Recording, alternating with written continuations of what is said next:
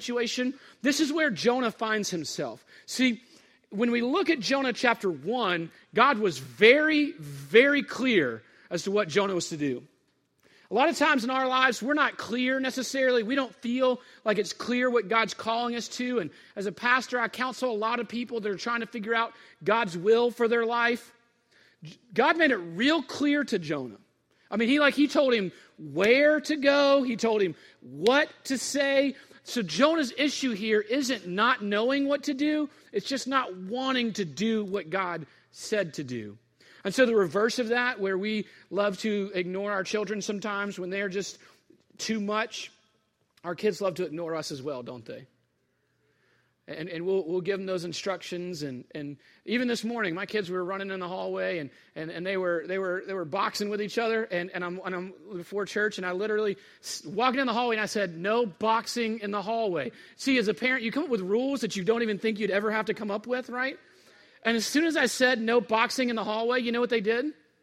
Started to box me in the hallway. And I, I, I, thought, I said, why are you literally doing the opposite of what I just said?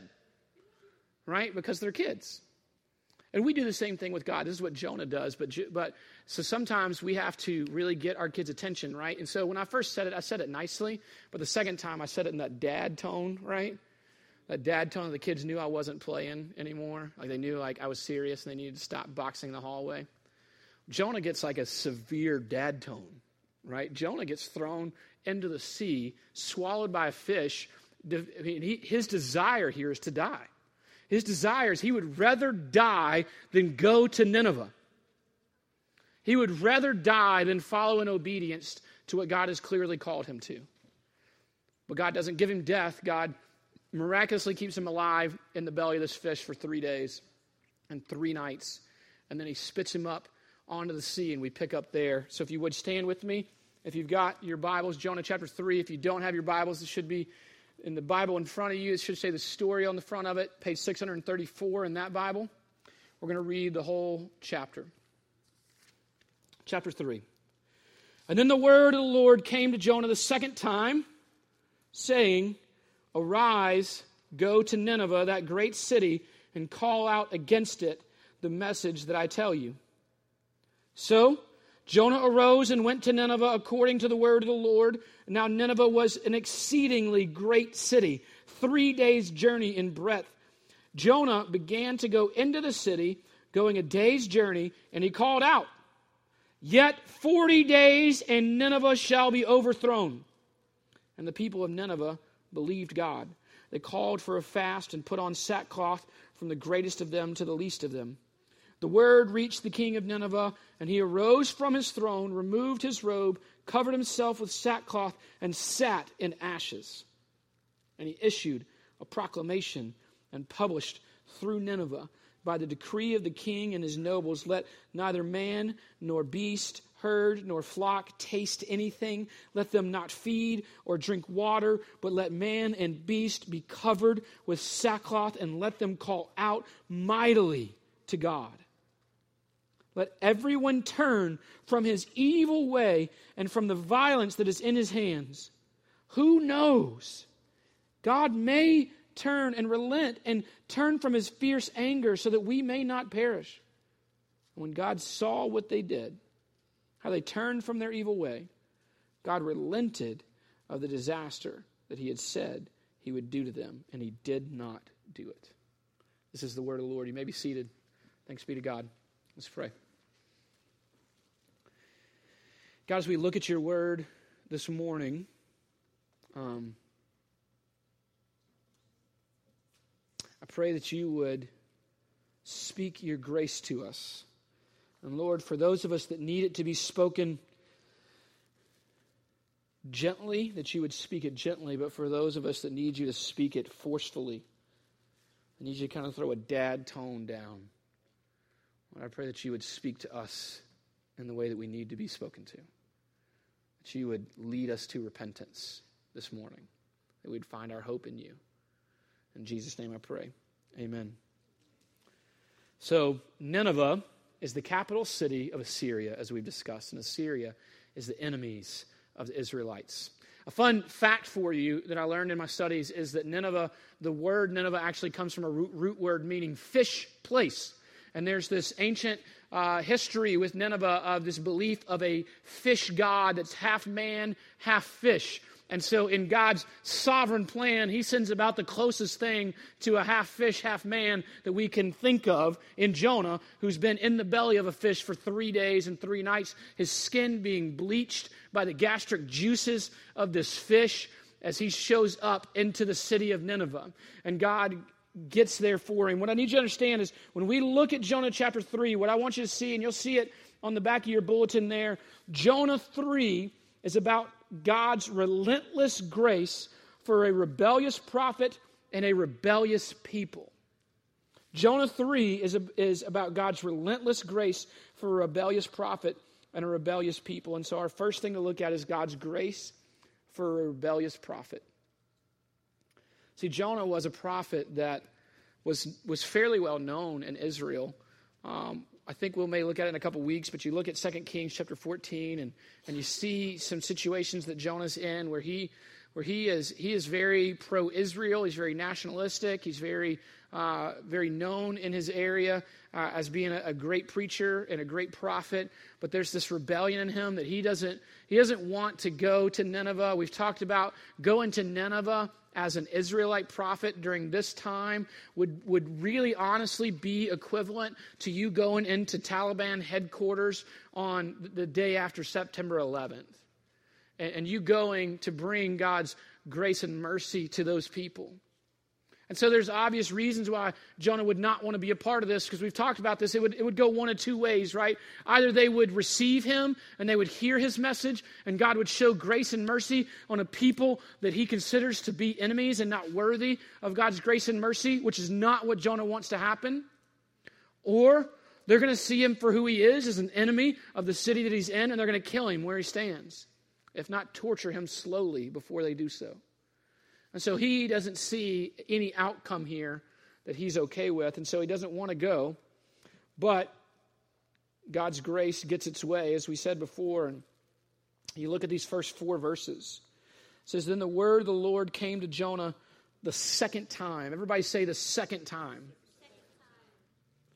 saying, Arise and go to Nineveh, that great city, and call out against it the message that I tell you. So Jonah arose and went to Nineveh according to the word of the Lord. Now, Nineveh was an exceedingly great city, three days' journey in breadth, huge city.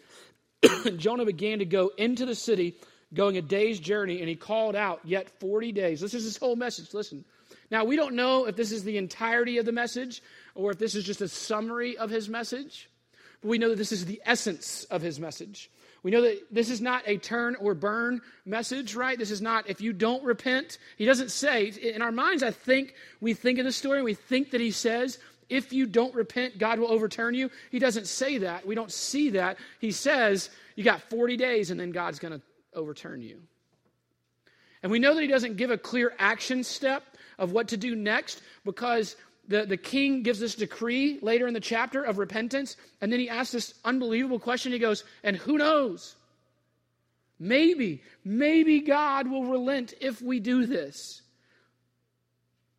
And so he doesn't even give them this clear message. This is his entire message. Yet 40 days, and Nineveh shall be overthrown. Now there's a intentional mirroring here between the first three verses in chapter one and the first three verses in chapter three. If you look, you'll see, if, if you were to look and see and read all this together, you would notice that. You'll see in chapter one, verse one, it says, Now the word of the Lord came to Jonah. In three, verse one, it says, Then the word of the Lord came to Jonah a second time. Verse one, chapter one, verse two, arise, go to Nineveh, that great city, and call out against it for their evil chapter 3, verse 2 Arise, go to Nineveh, that great city, and call out against it the message that I tell you. 1 3, but Jonah rose to flee, and he went to Tarshish. 3 3, so Jonah rose and went to Nineveh. This is an incredible show of God's grace to a rebellious and still reluctant prophet. We talked last week about his imperfect repentance and how God's grace is so relentless that he can even show us grace in the midst of our imperfect repentance. And we have to understand, though, that second chances are based on God's grace, not our worthiness of his grace. right? Grace is never based off of worthiness. The reason Jonah, listen, the reason Jonah didn't want the Ninevites to receive God's grace and mercy is because in his mind they weren't worthy of it. And he misses the point that neither is he. And we've got to see that all of us stand on level ground at the foot of the cross. All of us are sinners who have committed high treason against the King of the universe, and he would be right and just to punish us eternally for the nature of ourselves, of just who we are. Not only just the things we've done, but who we are. Who we are are people who want to sit on that throne. We want the throne that God has in our lives. That is evidenced in the idolatry in our lives, it is evidenced in our rebellion and reluctance to obedience in our lives, just like Jonah. Last week we said when we read this, we got to see how bad Jonah is and then realize it's a mirror of our own sin. And second chances are based on God's grace, not our worthiness. Now, does God, God, we, we, we've heard before, God is a God of second chances. So, does God give second chances? Obviously so. We see it here in the story of Jonah. Uh, a study from, by Lifeway said that a large majority of Americans do believe that God gives second chances. More than 80% of respondents strongly agree or somewhat agree that God gives second chances. Uh, amongst Christians, the number jumps to more than 93% believing that God gives second chances. With Scripture as a guide, we can see this that God does give second chances, that, that God may extend a second chance when we repent of the sin that brought the need for the second chance. When, when we repent of our sin, God will sometimes give us a second chance, but we have to also understand that God will not abide in our sin and that second chances are not guaranteed.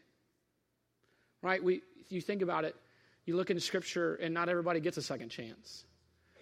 Right? Ananias and Sapphira in the book of Acts, we talked about in our Bible study group this morning. They, they lie about some things financially that they're doing with the church, and God kills them right? We, we talked about, like, to me, like my least favorite in, in all of the Bible is the guy who trips and falls and tries to catch himself on the Ark of the Covenant, and God kills him. We, we laughed about that a lot in our Bible study group this morning because, like, imagine being the guy who accidentally tripped him. And, like, every time you see his wife and his kids, you're just like, oh, I'm so sorry. Right? As one clumsy guy to another, that story is really scary to me because I would totally be that guy that would trip and fall and try to catch my balance. But we also see, uh, Daryl brought up a really great point that we see the, the thief, the two thieves on the cross, right? That when Jesus is on the cross and there's thieves on either side, this is their chance. And one repents and one just makes fun of Jesus and they don't get another chance. Second chances are not guaranteed. We have to understand that, our gra- that God's grace is about Him, not about us. Jonah himself says that salvation belongs to the Lord. If you looked in the end of chapter 2, we see that uh, he prays this prayer, and towards the end of his prayer, he says, But with the voice of thanksgiving, I will sacrifice to you what I have vowed I will pay. Salvation belongs to the Lord. Jonah began to go into the city. Chapter 3, verse 4 Jonah began to go into the city going a day's journey, and he called out, Yet 40 days, and Nineveh shall be overthrown. In Hebrew, this is just five words. That's all this is. Five words. Now, again, we don't know if this is just the summary of his message, but we know that this is the essence of his message. And so here's some things I want you to get when you see this is, is one is when we understand that salvation belongs to the Lord and we look at the story of Jonah, kind of all of our excuses for not sharing the gospel with people kind of go out the window, don't they? Right? We, we think about it and we think, of, what are some fears that we have that keep us from sharing the gospel? One of our fears is that we won't be very good at it. Right? Our fears, I don't know what to say. I don't know if I'll say the right thing. I don't know all the answers to all the questions. The great thing is, it's not dependent upon that. It's dependent upon the power of the Holy Spirit. And so we see here in Jonah that he's not, he may be very good at it normally, but in this situation, he doesn't seem to do a very good job. There's no funny stories, there's no illustrations, there's no application, there's no, I mean, it's just a five word, you got 40 days, and God's going to destroy this city. You got 40 days. The, the text seems to imply that he says it repetitively, that he walks around the city and kind of just says it over and over. But he doesn't seem to do a very good job. Another one is we go, I, I, don't know that I can relate to them. I don't know if I can relate to those young people. I don't know if I can relate to that, that ethnicity. I don't know if I can relate to those people. I got nothing in common with my neighbors. I got nothing there, right? Jonah is an enemy in an enemy city here, bleached skin, standing out like a sore thumb. There is nothing comfortable about the situation that he's walking into. He can't stand the people that he's talking to, and they can't stand him. So it kind of throws that excuse out as well because salvation belongs to the Lord, not to you. Right? See, we struggle with what God's called us to. We struggle with following God's will, like we've talked about. And, and so sometimes the problem isn't that we don't know God's will, right? Sometimes it's just that we don't want to do it. Mark Twain said, It's not the parts of the Bible that I don't understand that concern me, it's the parts that I do. Right? It, it's, it's these parts that i do understand about scripture. It's these it's these callings that i know god has given me that are difficult for me to follow. You go i don't know pastor but but sharing the gospel is scary with people because what if they reject me well jonah's scary is a little different than your scary isn't it Jonah's scary isn't what if they reject me and then they make fun of me or it gets awkward. Jonah's scary is what if they reject me and torture me and kill me? Well, I don't know that I really like that person. Jonah's heart wasn't even fully in what he was doing, and yet God, God in his great listen, this this has got to be an encouragement to you. God in his great and amazing and relentless grace for a rebellious prophet uses him for his glory. Now, as a pastor, this concept is both humbling and encouraging. The Apostle Paul says in Corinthians that it's through the folly that we preach that God chooses to save some. And that verse, as a pastor, kind of just reigns in my mind and my heart almost every single Sunday. I kind of pray through that before I walk up into the pulpit because it doesn't matter how well I do right? And so so the humbling part is is I, I could put in 40 hours preparing a sermon never done that but i could. I could put in 40 hours and i could test it out and i could preach it 17 different times other places so that i perfect every illustration and i know exactly where you're going to laugh and i know exactly which point that's going to zing you and, and hit you and, and i could i could craft the whole thing perfectly and god not do anything in you. Or i could come up here I always, in my mind, use baseball analogies for sermons, right? When I get done in my mind, I'm like, I don't think I've ever had a home run, but like, in my mind, I'm like, you know, I was kind of a bunt and I, I really, really, like, barely stole first. Like, I got on base. And the only reason I got on base is because I read the Bible out loud, right? And then there are times where I go, you know, that was a that was a decent base hit. I got it over the right fielder's head, and I got to first base, or you know, but it doesn't matter, right? I could come up here and strike out. And if God were to choose to do so through the folly that we preach, God chooses to save some. And that's very encouraging, as it is also humbling. But it should be for you as well. We should not let insecurities keep us from sharing the gospel with our friends, with our family members, because the effectiveness doesn't come from your abilities or your comfortability. The effectiveness comes from the power of the Holy Spirit because salvation belongs to the Lord. But not only does God show his grace for a rebellious prophet, but God's grace for, shows his grace for a rebellious people. Verses 5 through 10. We see this unbelievable effectiveness of Jonah's short, short message. Not even turn or burn, just burn. And what do we see here? And the people of Nineveh believed God. They called for a fast and put on sackcloth from the greatest of them to the least of them. These are signs of repentance. The word reached the king of Nineveh, and he arose from his throne right? That throne is where the king stays to show himself in, in, a higher position. He removed his robe, that, that regal sign of his royalty, of his power, of him being better than you. He covered himself with sackcloth, humbled himself like a commoner, and then he sat down in ashes, a humiliating act. And he issued a proclamation and published through Nineveh by the decree of the king and his nobles let neither man nor beast, herd nor flock taste anything. Let them not feed or drink water, but let man and beast be covered with sackcloth, and let them call out mightily to God. Let everyone turn from his evil way and from the violence that is in his hands. Who knows? God may turn and relent and turn from his fierce anger so that we may not perish.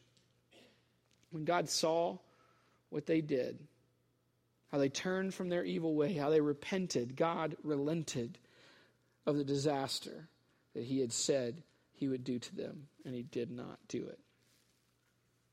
The message that Jonah gives is a bad news message.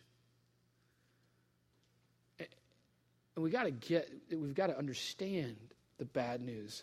Remember back when we talked about the Sermon on the Mount, we looked at the Beatitudes and we said that the Beatitudes start with spiritual bankruptcy and mourning over our sin. That, listen, we can't rejoice and understand truly the grace of the gospel until we are broken over our sins. And this is what we see in the Ninevites. We see them with sackcloth and ashes and humiliating themselves and lowering their pride and calling in dependence on God. Why? Because brokenness leads to repentance.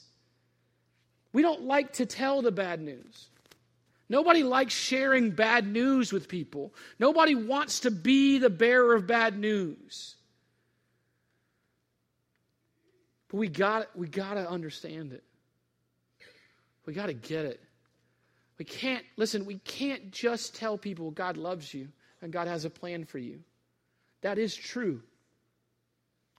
I remember going to a summer camp uh, when I was in New Orleans as a youth pastor, and I just started there. They'd already had summer camp scheduled. I've told some of you this story before. And I remember I had nothing to do with scheduling the youth camp, so we get there, and the guy's gospel message was that God loves you and God has a plan for you. And he was talking about that night using as illustration of his whole sermon, kind of if your life was a movie. And, and, and, his, his call to response to the end of that message, without ever talking about sin, without ever talking about the cross, without ever talking about the death of Jesus Christ that was necessary to pay for our sins, that that should have been our death. We should have been on the cross. Without talking about any of that, he just says, if your life was a movie, would it be a blockbuster hit? Would people want to see it? If you'll let God be the director of your life, you'll have a blockbuster hit. Who wants that? And had everybody raise their hands. Of course, almost every single kid in the place raised their hands. Why would you not? And then he just led them through praying a prayer. I remember going to a youth event, same same church. I, I, I quit letting other people schedule the youth events. But this thing, and the guy just said, every, he, he said, every single person here, repeat after me. Again, without explanation of the cross, without explanation of sin, without explanation of repentance, without any of those things. Just everybody repeat after me. And he said these prayers, and everybody repeat words. And then he said, Everyone in here is now a new creation in Christ. I was remember thinking, what is wrong with this guy? Well, listen, that's a, I'll be honest, that's a lot more fun to preach. But we gotta we gotta understand the bad news because it's brokenness. We have to be broken to understand. And some of you, your prayer today, it's a dangerous prayer, but a wonderful prayer, is maybe God needs to break you. Maybe you got to find yourself in the belly of the fish. Maybe there's some sort of addiction in your life, some sort of thing that's holding on to you, some sort of secret sin that you're not willing to confess. And you think it's hidden. And maybe you need to be broken.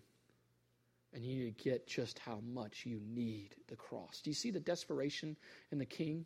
As he puts out this decree, as he humiliates himself, and he goes, Who knows? Listen, this isn't even a guarantee in his mind. There's not even a guarantee that God will relent. He just says, Who knows? Maybe. So the bad news is that brokenness is required. But the good news is God's kindness leads us to repentance. But we don't understand God's kindness until we understand our need for it. We don't understand how kind and gracious and how relentless His grace is for us until we understand just how much we need His kindness, just how broken we really are. And so when you fully start to grasp your brokenness and the bad news, then you'll get just how amazing the good news of God's kindness is. This is, this is scandalous grace. This is scandalous grace that we, we have committed high treason against the King of the universe. We've walked into his throne room and taken his throne and, and said, I'm the king. As we have run towards our idolatry, but his relentless grace and mercy. This king cries out in verse 9, Who knows? The sad part is, Jonah knows. We know that because if we read chapter 4, he says, I knew you were going to do this. Here's the really cool part we know. We know. We know what the answer is. And instead, let me just challenge you for a moment. Instead of just watching the world crumble around us right now and being a, a Facebook commentator, a Facebook warrior, or, or, or a coffee cup warrior, and you just you talk with your friends about how messed up the world is and how messed up politics are and how messed up the, the economy is and how messed up this is, instead of just sitting here complaining with each other about everything that's messed up in the world, we know. Who knows? The world doesn't know. The world is doing whatever it can to try to find peace in the hearts. But we know, the children of God, the church, we know if the church were to be the church that God has called us to be, it would change this world. It would make a difference if we would quit running to Tarshish and go and tell. The king doesn't know, but we know. Your, your lost family members and friends and neighbors and coworkers, they don't know. They don't know what to do. They don't know how to find hope for eternity. They don't know how to find freedom from addiction. They don't know how to find freedom from their brokenness and how to be brought back into, into wholeness in relationship with the God who created the universe and desires that relationship with them. They don't know. But, child of God, you know. What are you doing with that knowledge? Sadly, many of us, like Jonah, just sit. Here's the other thing, child of God. Some of you, you know, but you keep trying to cling to those idols that you can't even get a hold of. You know. You know the answers. You grew up in church. And you know the answers to this. You know the answers to these questions. And, and you know, yet, if you look at your life, ask yourself a question. If you have grown up in church, I want you to ask yourself a question right now. Every single one of you, nobody gets to ignore me. When you look at the fruit of the Spirit over the last several years of your Christian life, have you seen those increase and grow? Have you been transforming more and more into the image of Christ? Are you more loving and kind and gentle and good or, and patient? Do you, do you have these? Is, is the fruit of the Spirit growing in you? Or are you just as angry and frustrated as you were years ago? Who knows? You know. It's not a matter of knowledge for you. It's not, a, it's, Jonah, it's not that Jonah didn't know what to do. It's not that Jonah didn't know what God would do. It's that what God had for his will was not what God wanted. So often, rather than seeking God's will for our life, we're seeking God to align his will with ours. And that, as well, is idolatry. It's hard not to think of Peter's story in this. Peter denies Christ three times and, he gets a second chance, right? Three, three times Peter denies Jesus. I mean, he told Jesus he would never do this, right? He told him, hey, everybody else may fall back, not me. I love you more than anybody else loves you. I got this. And then three times, and not even to scary people, right? One of them's a little girl. He denies Christ. And so, what does, what does Jesus do? Jesus gives him a second chance. But just like Jonah, right? In Jonah's second chance, he gives him that second chance. And, and in that second chance, he says, Arise and go to Nineveh. So Jesus takes him back, and, and, and his first question is, Hey, do you still think you love me more than those guys? Yeah, you don't.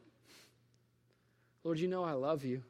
Yeah, but do you, I mean, like, do you agape unconditionally love me? Like, do you love me more than all these other disciples love me? Lord, you know I love you. I mean, do you at least love me like a brother? Peter, Lord, you know everything. You know that I love you. And what else does he say to him on all three of those? Go and feed my sheep.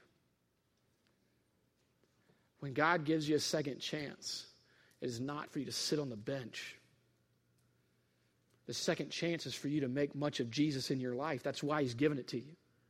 He's given you that second chance so that you'll use your life for his glory, for his purposes.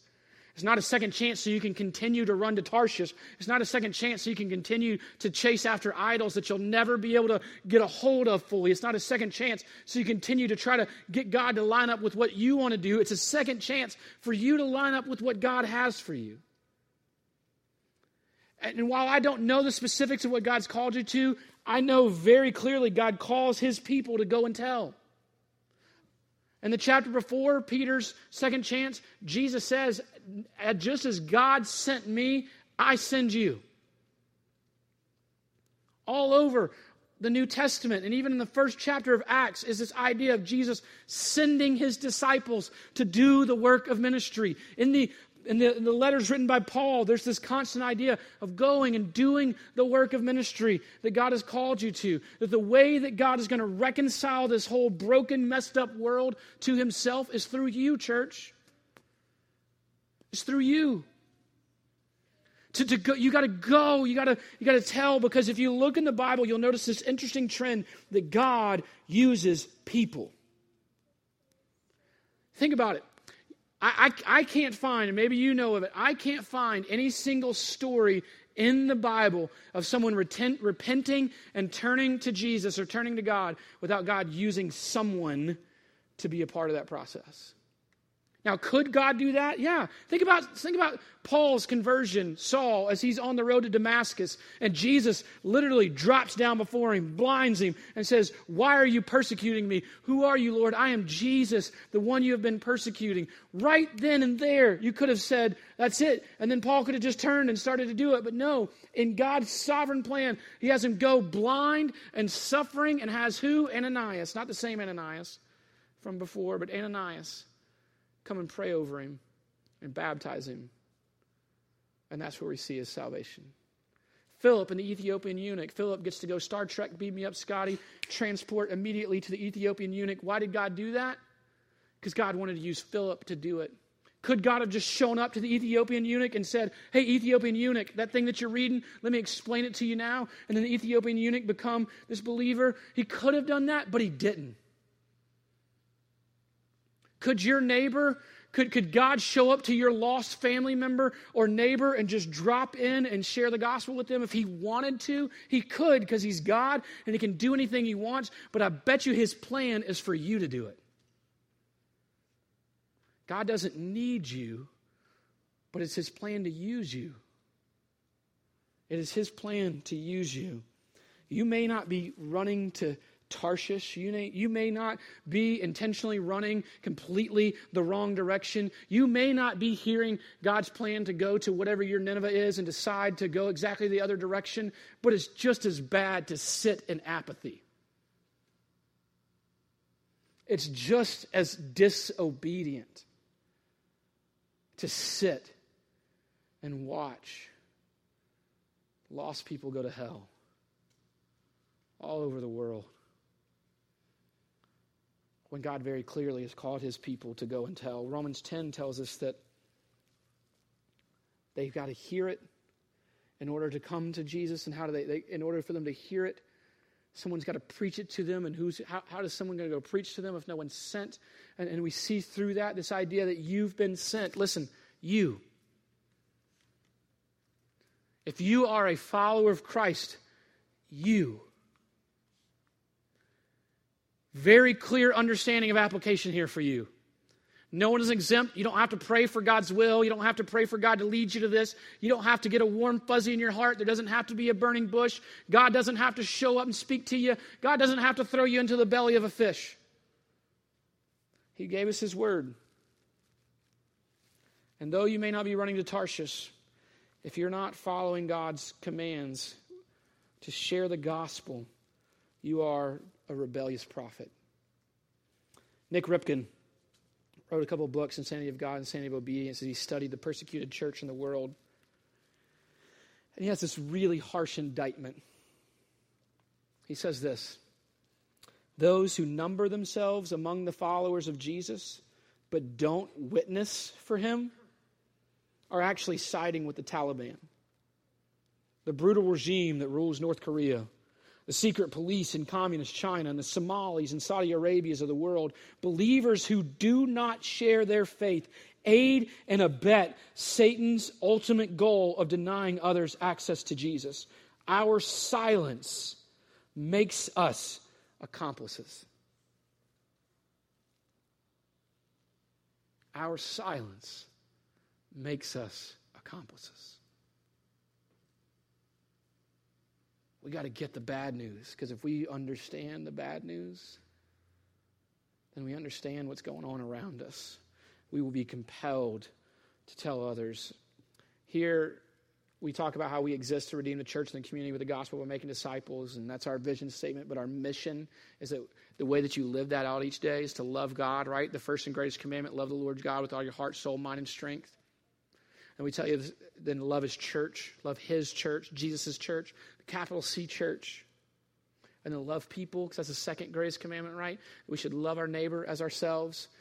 This is what Jesus says. He says all the law and the prophets hinge on these two ideas. What I need you to understand is when we fail to share the gospel is because we are failing in that mission. We're failing to love God with all our heart, soul, mind, and strength. We're failing to love His church, and we're failing to love people. That's really the reason that we, share, we don't share the gospel. Because we don't love God with everything in us. We love ourselves more. Like Jonah, we love when God shows us mercy, but we don't love to show mercy. We've talked here before about the stats that a conservative estimate is that in a three mile radius of where we're sitting right now, there's 60,000 people that really don't even go to church. Right? So we're not speaking necessarily, we don't know their souls. We know chances are if they're not regularly involved in a church because one of the evidences of salvation, one of the evidences that you are truly a child of God is you plug yourself into the family of God. There's 60,000 people. 60,000. Everybody say 60,000. 60,000 people in a three mile radius of where we're sitting right now that don't know the bad news. They don't get it. They don't know the good news. And we have all sorts of excuses why we don't tell them. When you hear that, that there are 60,000 people in a three mile radius of this church, do you? I don't want you to just want to reach them so that we can increase our numbers in here, right? The ultimate goal here isn't to grow this church. I want to see this church grow and I want to see it do mighty things, but that is not the ultimate goal here. When you hear that 60,000 people in a three mile radius of here are going to die and go to hell, they may not get that second chance. I want you to feel one thing. Kids, you got your bulletins, kids? You guys figure out what that word is? Don't, don't yell it out yet. I'm going to count to three, and when I say three, I want you to yell as loud as you can that one word. All right? One, two, three. All right, so now I'm going to do it on three. I want everybody. Everybody say this. You ready? One, two, three. It ought to be a compassion for people that compels us to go tell them. See, God uses Jonah in the midst of his begrudging obedience. And sometimes that's all we have to offer. And here's what I'd tell you go for it. Go for it. Step out in obedience before the emotions are there. Don't let emotions be what drive you because the enemy will always use that to keep you on the shelf. You may not feel compassion. You may hear that, that that many people are out there that are going to die and go to hell, and you may for a second be like, well, that stinks. I hope somebody does something about that. And you may not even have any compassion for them. And here's what I'd tell you you know how you'll get compassion for them? You get to know them. Go talk to your neighbor. Do you know your neighbor's names? Have you talked to them? Have you prayed with them? Have you seen if they're believers? Can you share the gospel with people? Have you, have you gotten to know these people in such a way? Because when we get to know them, all of a sudden we start to have affection for them, right? When we're aware of them and then we have affection for them, it'll lead to action, head, heart, hands, habits. Sound familiar? So maybe you don't feel like going out there and doing it. I'd tell you go ahead and just do it anyway. God uses people, and then God's people use God's word. Jonah tells God's message. Listen, God can do whatever He wants, and He can use you however He wants, whether you do a good job at sharing the gospel or not. But here's what I would challenge you is understand what evangelism is, is that God's people point people to God's word. We do a lot of ministry in this church, in our community. We do blessings in a backpack on Fridays for the school next door. We just sent a team to Haiti. We've, we've had teams go rehabilitate, re, rehabilitate a, uh, a home, uh, renovate a home for, for her Song and ministry for, for victims. And um, we do a lot of different things. Um, but here's what I need you to understand we need to do those things. Those things aren't evangelism. Right? If you give somebody a free meal, you give them $5, you buy them lunch, you give them a coat, you, you take care of them, you should do those things. But that's not evangelism. You smile, you tell people God loves you. That's great. Show them what God's love looks like. Take them to God's word. Now, how do you take them to God's word if you don't know God's word? So you got to know God's word. Well, how do you know God's word? You spend time in God's word. You discuss God's word with others. You, you learn about God's word. Think back to the habit sermon, right? We meditate on God's word. We memorize God's word. We share God's word. This is how we get to know it. And when we get to know it, we can use it and we can point people to it because it'll be God's word that transforms people, not yours. Right? And, and we got we got to stop just soft pedaling. I'm not telling you to get a bullhorn and go out and yell at everybody, repent, you got 40 days. I'm not telling you to do that. I am telling you, we got to be a little bolder in what we're doing. We got to help people understand the bad news and the good news. And we got to do that through God's word, not just through our opinions. If you want help being trained on how to do that, we'd love to do that. Look, get your Connect card. Let us know that. And we'll, we'll set up a meeting and, and teach you how to share, share the gospel. My prayer is that is that we would see people start to get saved. We've got a baptism today, and I'm grateful for that. I want to start seeing more and more baptisms here that I have nothing to do with. That's my prayer as a pastor. Is I, I, I want to hear from you. You've shared the gospel with somebody, and they've gotten saved, and, and so it's time for them to get baptized. And I just, I just get to celebrate with you. We got to go out and we got to tell. We got to point people to God's word, lastly, because Jesus has a better message than Jonah. This whole book is not about us, it's not about Jonah. It's about God, it's about His grace. And last week we said Jesus is better than Jonah. This week I want to show you that Jesus has a better message than Jonah. Jonah preaches reluctantly to the Ninevites, to the sinners in Nineveh. Jesus pursues relentlessly the nations. Jonah goes into the city of his enemies. Jesus goes to the cross for his enemies. Jonah preaches the judgment of God to the Ninevites, and Jesus preaches the kingdom of God to the nations. Jonah's message brings temporary salvation and repentance to the Ninevites. Jesus' message brings eternal salvation to the nations. We need to take people to God's word because this whole thing from beginning to end is about Jesus. And Jesus has a better message than, hey, you got 40 days before you get destroyed. Jesus' message, listen up, is a bad news, good news message. All Jonah brought was bad news. Jesus brings bad news and good news.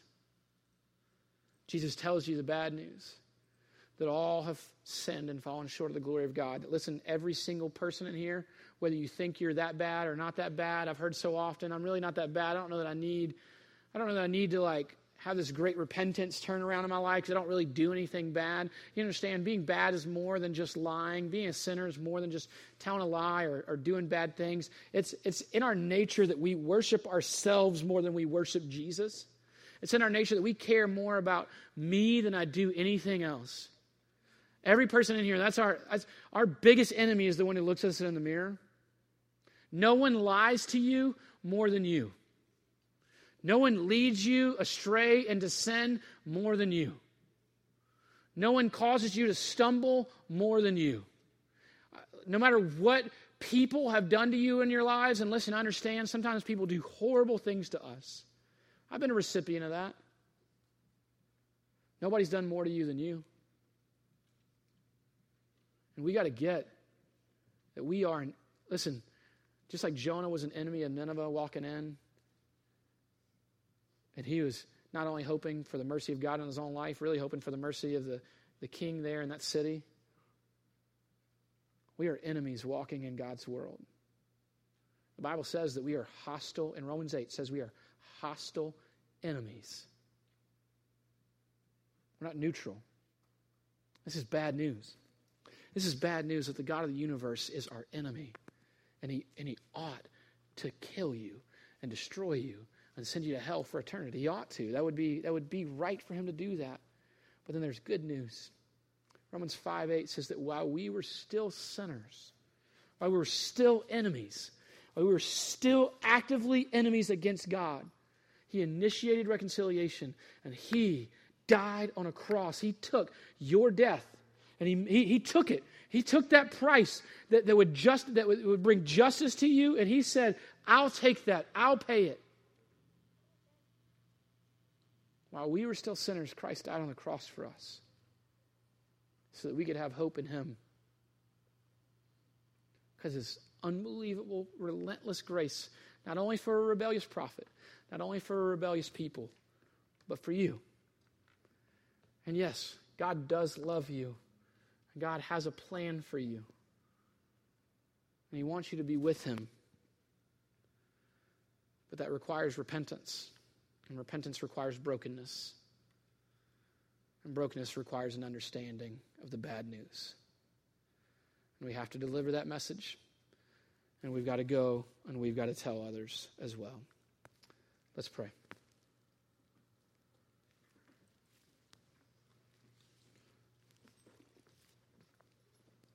Lord, I pray that we would be overwhelmed by your grace and mercy. Lord, that you, you would break us for our sins. And Lord, for those of us that maybe even we've thought we were saved and we've played this religious game our whole lives and been going to church for forever, Lord, that you would break us this morning, that your Holy Spirit would break us and help us to understand our need for your relentless grace. Lord, that we can't do this on our own. Lord, I pray that you would be with those that are that are held by addictions right now, Lord, that that you would you would help them know the answer to the question, who knows, that the king of, of Nineveh asked. They would know that you're the answer. Lord, that we would be overwhelmed by your kindness and your grace, and Lord, that we would be compelled to tell others, to go and tell others about you. Lord, I thank you also that even if I struck out up here, it is your Holy Spirit that can bring people to repentance. Lord, I pray that they'll do that. In Jesus' name I pray.